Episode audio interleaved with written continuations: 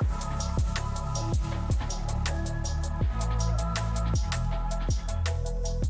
everyone. Welcome to another segment of Reading Labs. Today, we're talking about the thyroid, and today we're talking about T3. Thyroid hormone T3 is part of your metabolism, and you do measure T3 and T4 in most lab work. However, T3 is the one you want to focus on and is today's topic.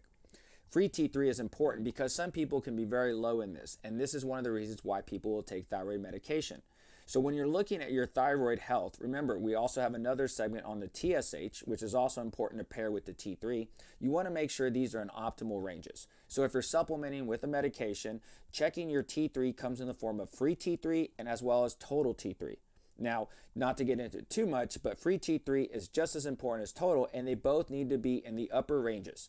So, for some people, this is what they measure on a constant basis, and sometimes you have to ask for this by request. So, for your thyroid health, keep in mind you want to measure the TSH, but if you're definitely taking medication and or supplementation, you also want to measure the T3.